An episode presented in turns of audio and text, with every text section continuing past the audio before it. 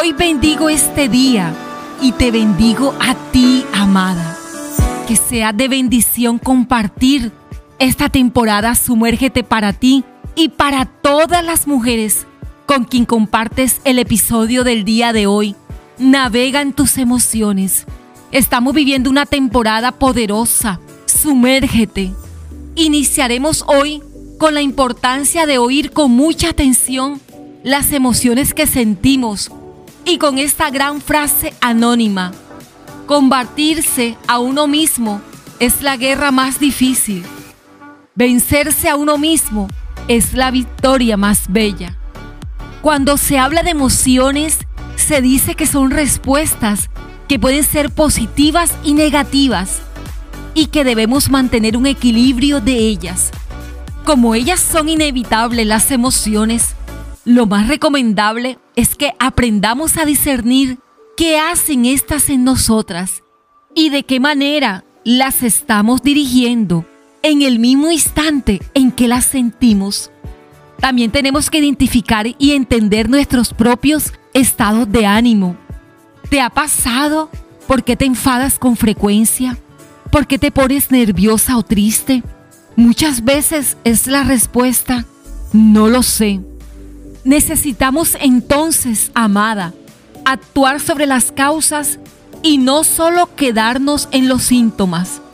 Estamos estableciendo en esta semana compromisos con nosotras mismas y esto implica, sabes, conocernos, siendo lo más honesta posible, o sea, sin engañarme o hacer omisión de nada que sienta en mí. Podemos iniciar respondiéndonos estas preguntas en el diario de Amadas.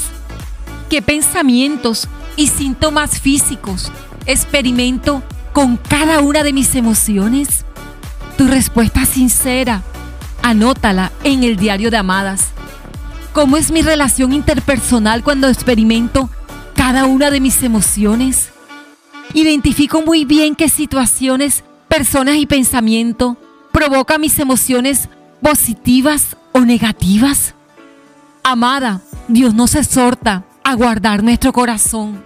Sobre toda cosa guardada, guarda tu corazón, porque de él mana la vida. Lo puedes encontrar en Proverbios cuatro veintitrés. Y guardar nuestro corazón no es lo que vamos a esconder, sino que en lo posible debemos llenarlo y protegerlo con la palabra de Dios y nuestra obediencia a ella. Por eso debemos tratar en lo posible de desarraigar todas las emociones como rencor, amargura, odio de nuestro corazón. Vivir en tranquilidad, manifestando nuestras emociones, sobre todo la felicidad, apartando la queja. Piensa muy bien antes de actuar para no herir a los demás y más aún a quienes más amas, tu familia. Si has actuado de manera inadecuada, pide perdón.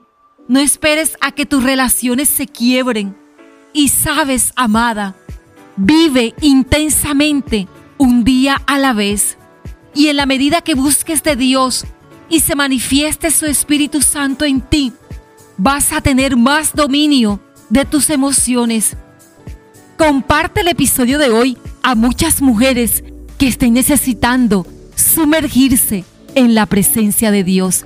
Te llevo en mi corazón, amada.